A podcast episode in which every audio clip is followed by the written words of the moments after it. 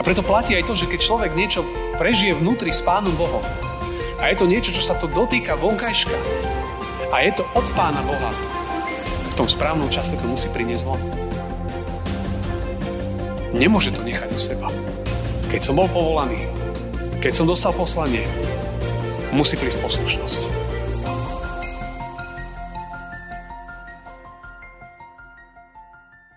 Blahoslavený je národ, ktorému hospodin je Bohom. Ľud, ktorý si on zvolil za vlastníctvo. Amen. Pokoj vám, milé sestry a milí bratia, dnešný kázňový text máme napísaný v druhej knihe kráľov, v 9. kapitole, kde v prvom až 14. verši čítame toto slovo. Prorok Elizeus si zavolal jedného z prorockých učeníkov a povedal mu, opáš si bedra, vezmi si do ruky tento krčach s olejom a choď do Rámot Gileádu. Keď tam prídeš, vyhľadaj dom Jehua, syna Nimšiho, syna Jošafata. Keď vojdeš, vyvolaj ho spomedzi jeho bratov a odveď ho do najodľahlejšej izby. Potom vezmi krčach, vylej mu olej na hlavu a povedz, takto vraví hospodin, pomazal som ťa za kráľa nad Izraelom. Potom otvor dvere a bezodkladne uteč. A tak ten prorocký sluha išiel do Rámut Gileádu, keď došiel, velitelia vojsk práve zasadali. Ohlásil sa, mám ti niečo povedať, veliteľ. Jehu sa opýtal, ktorému z nás? Odvetil, tebe, veliteľ. Vstal teda a keď vošiel do domu, vylial mu na hlavu olej a povedal, takto vraví hospodin Boh Izraela. Pomazal som ťa za kráľa nad ľudom hospodinovým nad Izraelom. Vyhľadíš dom Achaba svojho pána tak pomstím na Izabele krv svojich služobníkov, prorokov i krv všetkých služobníkov hospodinových.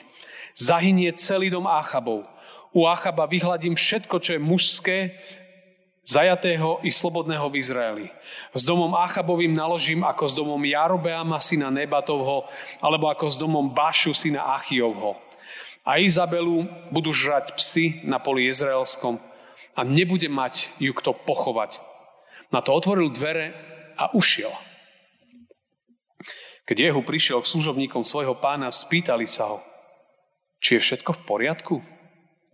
Prečo prišiel tento pometenec k tebe? Povedal im, poznáte toho človeka i jeho reč. A oni na to, to je lož. Len nám to povedz.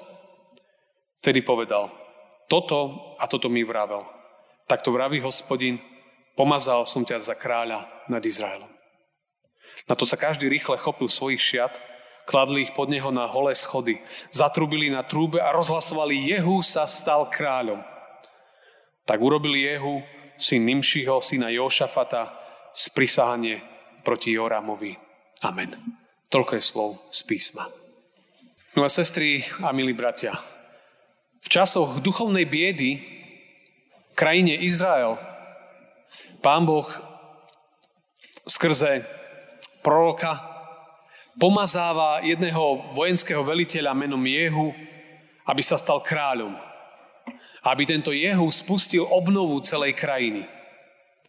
Pretože vtedy bola rozšírená modloslužba, pohanstvo, kedy vlastne oni mali uctievať jedného boha, ale tým, že tam bol tie, tie silné pohanské kulty Jezebel a ďalších, tak vlastne bolo rozšírené pohanstvo. Tá situácia už bola dlhodobo neudržateľná. Doba, by sme bol, mohli povedať, že bola také zvláštne slovo tehotná. Už tesne pred pôrodom. Niečo už malo prísť, niečo sa malo narodiť. Ale niekto to musel začať, tento proces obnovy národa. To tak vždy býva v histórii, že Pán Boh, keď prichádzajú časy duchovnej biedy, tak potom posiela tých, ktorí majú niesť evanelium. A tak sa dozvedáme z toho textu, že prorok Elizeus vysiela jedného zo svojich sluhov. Dáva mu doslova krčach oleja. S tým, že má ísť za konkrétnym človekom, ktorý sa volá Jehu, má na neho vyliať ten olej, to je ten starozmluvný symbol toho, že Jehu sa má stať kráľom. Iným kráľom, ako panoval vtedy. Čiže to bolo v podstate sprisahanie. Jehu bol, ako som už hovoril, vojvodca, ktorý neskôr ukončil Bálov kult. Príchod Jehua bol, bol predpovedaný, že niekto príde, že príde kráľ, ktorý proste prinesie očistenie. A že Achabov kult skončí. Bálov kult v dome kráľa Achaba skončí. A tak tým, ktorý má priniesť obnovu, sa má stať možno nečakaný človek,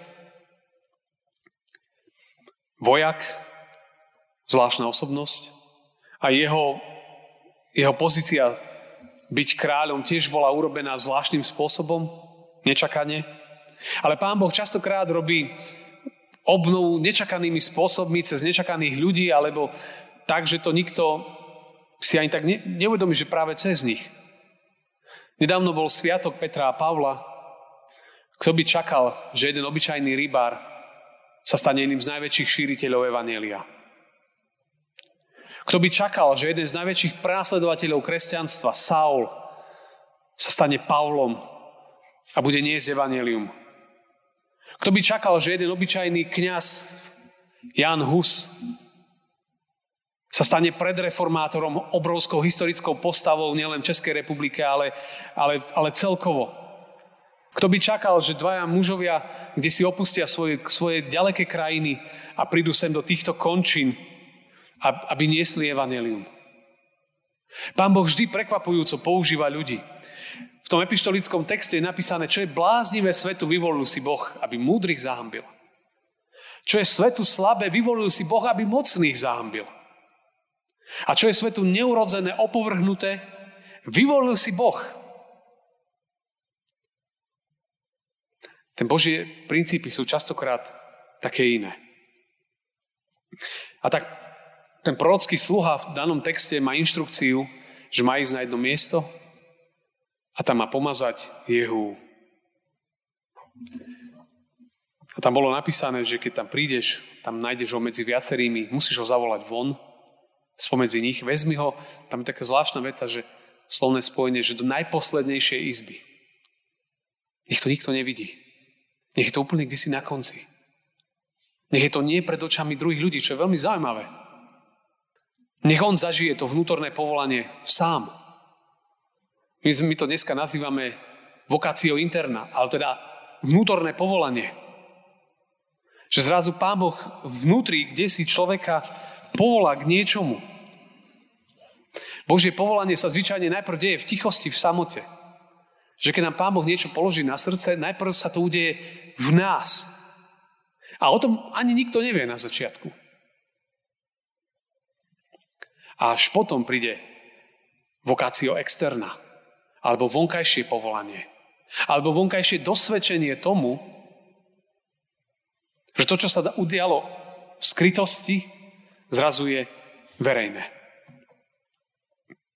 A tak zažívame v tom texte povolanie. To je to prvé. Že sluha vyvolal Jehu a zobral ho mimo ostatných vylial na neho olej a povedal, Boh ťa pomazal za kráľa. Pomazal som ťa, presne ak citujem, za kráľa nad ľudom izraelským. Prečo práve za kráľa? Lebo v tých časoch kráľ mal autoritu meniť veci. Meniť krajinu. Boh povoláva ľudí do toho, do č- v čom ich potrebuje mať.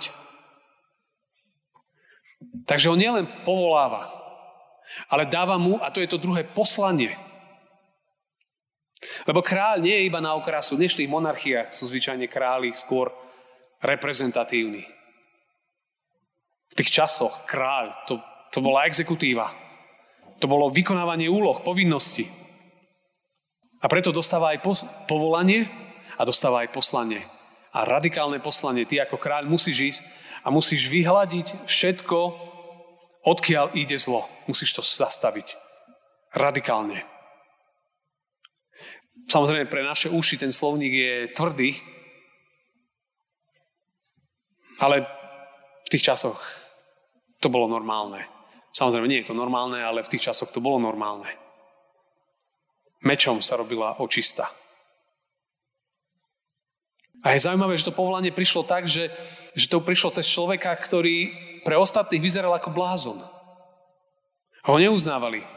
Lebo Jehuovi spoločníci potom, keď, keď Jehu prišiel vonku z tej miestnosti, tak oni mu dali dve otázky. Tá prvá, či je všetko v poriadku. Hej, čiže oni si zbadali, že Jehu je trošku... Niečo sa stalo. Nielen to, že bol pomazaný olejom, tak ten olej bolo cítiť, voniať, bolo ho možno aj vidno. A potom ale to druhé, že prečo prišiel ten pometenec k tebe? Tam iba mikroodbočka, v hebrejčine sa tam používa slovo, na, na slovo pometenec, mešuga. Používa hebrejčina. Od toho na Slovensku zostalo také slovičko mešuge, v ktorom hovoríme, že popletený alebo bláznivý človek. To má tu hebrejský hebrejský pôvod, tu v tomto texte. Zároveň oni videli, že, že s Jehuom to, to zamávalo trochu. A tak sa opýtajú, že čo? Viete, lebo to len tak sa nedozviete, že medzi rečou, že budeš kráľom. To je príliš vážna úloha. Príliš vážne poslanie. Ale niekedy, niekedy do, do života človeka prehovoria najmenej predpokladaní ľudia. Veriaci človek má byť vždy otvorený tomu, že nikdy neviete, kde, kto, kedy a ako do našich životov prehovorí, alebo Pán Boh cez neho. Tu vidíme, že sa to dialo úplne človekom, ktorého ostatní nazvali Mešuga. Ale tam ten Mešuga priniesol úplne ako najkľúčovejšie posolstvo. Ten sluha bol v podstate poslušný. A teraz bol to aj na kráľovi, či bude poslušný. A tu vlastne máme aj princíp kresťanského života. Povolanie, že Pán Boh nás povolá, kde si v tichosti to zažijeme v srdci. Poslanie, že Pán Boh dáva nejakú úlohu. A potom je tu tá tretia vec. Poslušnosť. 3P. Povolanie, poslanie, poslušnosť. Sluha bol prorokom Elizeom povolaný, bol poslaný a bol aj poslušný. Urobil úlohu, ktorá bola ťažká. Král Jehu bol povolaný, dostal poslanie a je tu už iba tretia vec. Či bude poslušný. A tak tí bojovníci alebo vojaci sa opýtajú, že Jehu všetko je OK? A Jehu im povedal, však poznáte toho človeka, však vidíte, že to je blázon. Niečo ako keby nehovoril to, čo mal povedať a zrazu oni mu hovoria, to je lož. Povedz nám, čo ti je.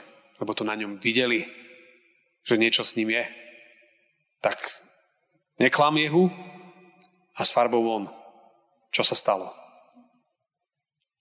A teraz nasleduje moment vokácio externa. Moment toho, že zrazu on má verejne povedať to, čo prežil vnútorne. A teraz sa ukáže, že či to, to čo zažil vnútorne, bolo iba mešuge, alebo je tu naozaj Božie povolanie. A tak Jehu, my čítali ten text, Jehu veľmi otvorene, úprimne hovorí. Toto a toto mi vravel. Takto vraví hospodin, pomazal som ťa za kráľa nad Izraelom. Uf, bodka, povedal som. A zase všetci, keď to počuli, okamžitá, okamžitá reakcia prišla. Rýchle to prijali, to je kráľ. Začali dávať pred neho šaty, pokľaknúť si pred neho, začali zvolať, to je kráľ. To znamená, že sa ukázalo, že to, čo vnútri prežil navonok, je pravda. A preto platí aj to, že keď človek niečo prežije vnútri s Pánom Bohom a je to niečo, čo sa to dotýka vonkajška a je to od Pána Boha, v tom správnom čase to musí priniesť von. Nemôže to nechať u seba. Keď som bol povolaný, keď som dostal poslanie, musí prísť poslušnosť. Reakcia áno. Hus by o tom vedel hovoriť. Cyril a Metod by o tom vedeli hovoriť. Peter, Pavol, všetci by o tom vedeli hovoriť. Že keď Pán Boh ich zavolal, že keď prišiel Boží hlas, že keď prežili vo svojom vnútri, že, že majú ísť niekam. Aj oni sa, možno, že sa bránili, možno to nebolo pre nich jednoduché v tej chvíli. Ale zase, že všetci nakoniec povedali áno, áno, áno, áno. To je najjednoduchšia, najdôležitejšia, najzasadnejšia reakcia Bohu je áno. Alebo, tak ako budem mať jesenú sériu kázni, tu som. Vykročiť. Ako heslo zboru na tento rok. Vykročiť. Keď Pán Boh povolá, keď Pán Boh dá poslanie, vtedy treba byť poslušný. V maličkostiach či vo veľkých veciach. To je veľmi dôležité. Ten sluha to splnil. Jehu, ak potom čítate ďalej, začal veľmi radikálne naplňať to poslanie. Bolo to tvrdé, ale treba tu ešte povedať, že ani Jehu nebol dokonalý, ani Peter, ani Pavol, ani nikto nebol dokonalý, ani Cyril a Metod, nikto. Ale napriek tomu, keď boli Bohu poslušní, tak to prinieslo ovocie viery. O Jehuovi vieme, o kapitolu ďalej sa píše, že neskôr, že Jehu si nedával pozor vo svojom živote. Nechodil v zákone hospodina Boha Izraela celým srdcom. To znamená, že Jehu tiež nebol dokonalý, ale stal sa kráľom. A pre mňa on je predo, nedokonalý, je predobrazom iného dokonalého kráľa. Toho, ktorý tiež prišiel, aby priniesol očistenie. Ale úplne iným spôsobom, ako by sme chceli, asi to predstavovali. Nie mečom v ruke, ale, ale týmto mečom, Božím slovom.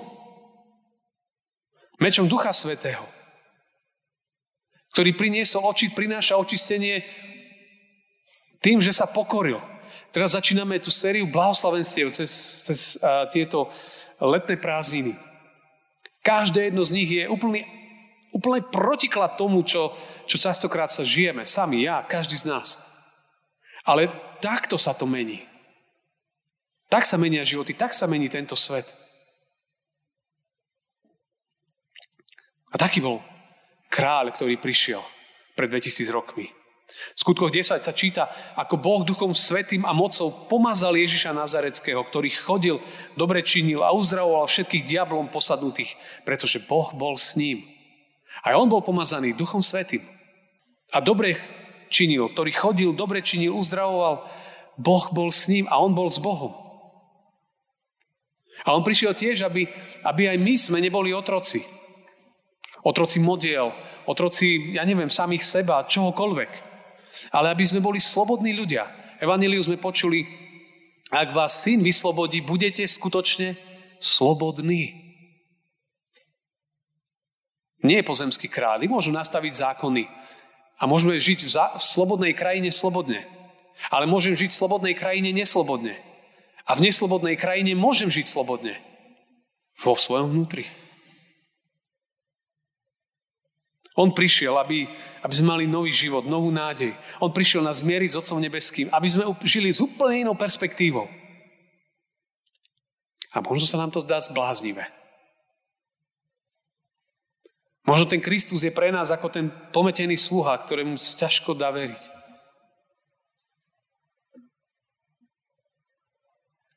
Ale pochopme, ako Jehuovi spolubojovníci pochopili, že pred nimi stojí kráľ. Keďže aj naše srdcia pochopia, že Kristus je kráľom. A znakom toho je, že všetko, čo mám, dám k jeho nohám. Oni dávali svoje šaty. Symbol toho, že, že je tu kráľ. A začali ohlasovať, že je tu kráľ. A toto je úloha pre kresťan, ohlasovať, že je tu kráľ. Jeho meno je Ježiš Kristus. Tak ako to ohlasovali Cyril a Metod, tak ako to ohlasoval Jan Hus, ako to ohlasoval Peter, Pavol a celá plejada svetkov, ktorých šľapajách my tu dodnes kráčame. Tu jednoducho pravdu. Kristus je kráľom. A kto k nemu príde, ten sa stáva skutočne slobodným človekom. Má nádej, má život, má perspektívu, má budúcnosť. K nemu treba prísť. A potom sa udeje to, že zažijem vnútri povolanie, to mi otvorí oči pre poslanie a budem pozvaný ku novej poslušnosti. To je veľmi jednoduché. A pritom veľmi ťažké. Ale Kristus bol pomazaný Duchom Svetým. Tým istým Duchom Svetým, ktorým sme ako veriaci ľudia pomazaní tiež. Tak nech aj v tejto moci Ducha Svetého pokračujeme vo svedectve viery. Amen. Ďakujeme Ti, Pane, za všetkých verných svetkov a tvojich vyznávačov histórie, ale aj v súčasnosti. Ďakujeme Ti za ich svedectvo, že od nich sa môžeme veľa učiť, inšpirovať. Ale modlíme sa o to, Pane, aby aj každý z nás bol svetkom Evanelia tu a teraz. Vo svojej rodine, vo svojej práci, vo svojich vzťahoch, kdekoľvek, kde sme. Pomáž aj nás znovu, aj dnes Svetým Duchom, vylej na nás svoje svoje pomazanie, svoje požehnanie. Obnov nás, Pane, tak ako sme tu dnes prišli do chrámu. Očisti nás, uzdrav nás, premen nás. Otvor naše oči, nech vidíme viac, ako sme videli doteraz. Nech počujeme viac, ako sme počuli. Nech cítime viac, ako sme cítili. Nech, Pane, vidíme úplne novú perspektívu Tvoju. O to sa modlím a o to prosím, Pane, pre každého jedného z nás. Amen.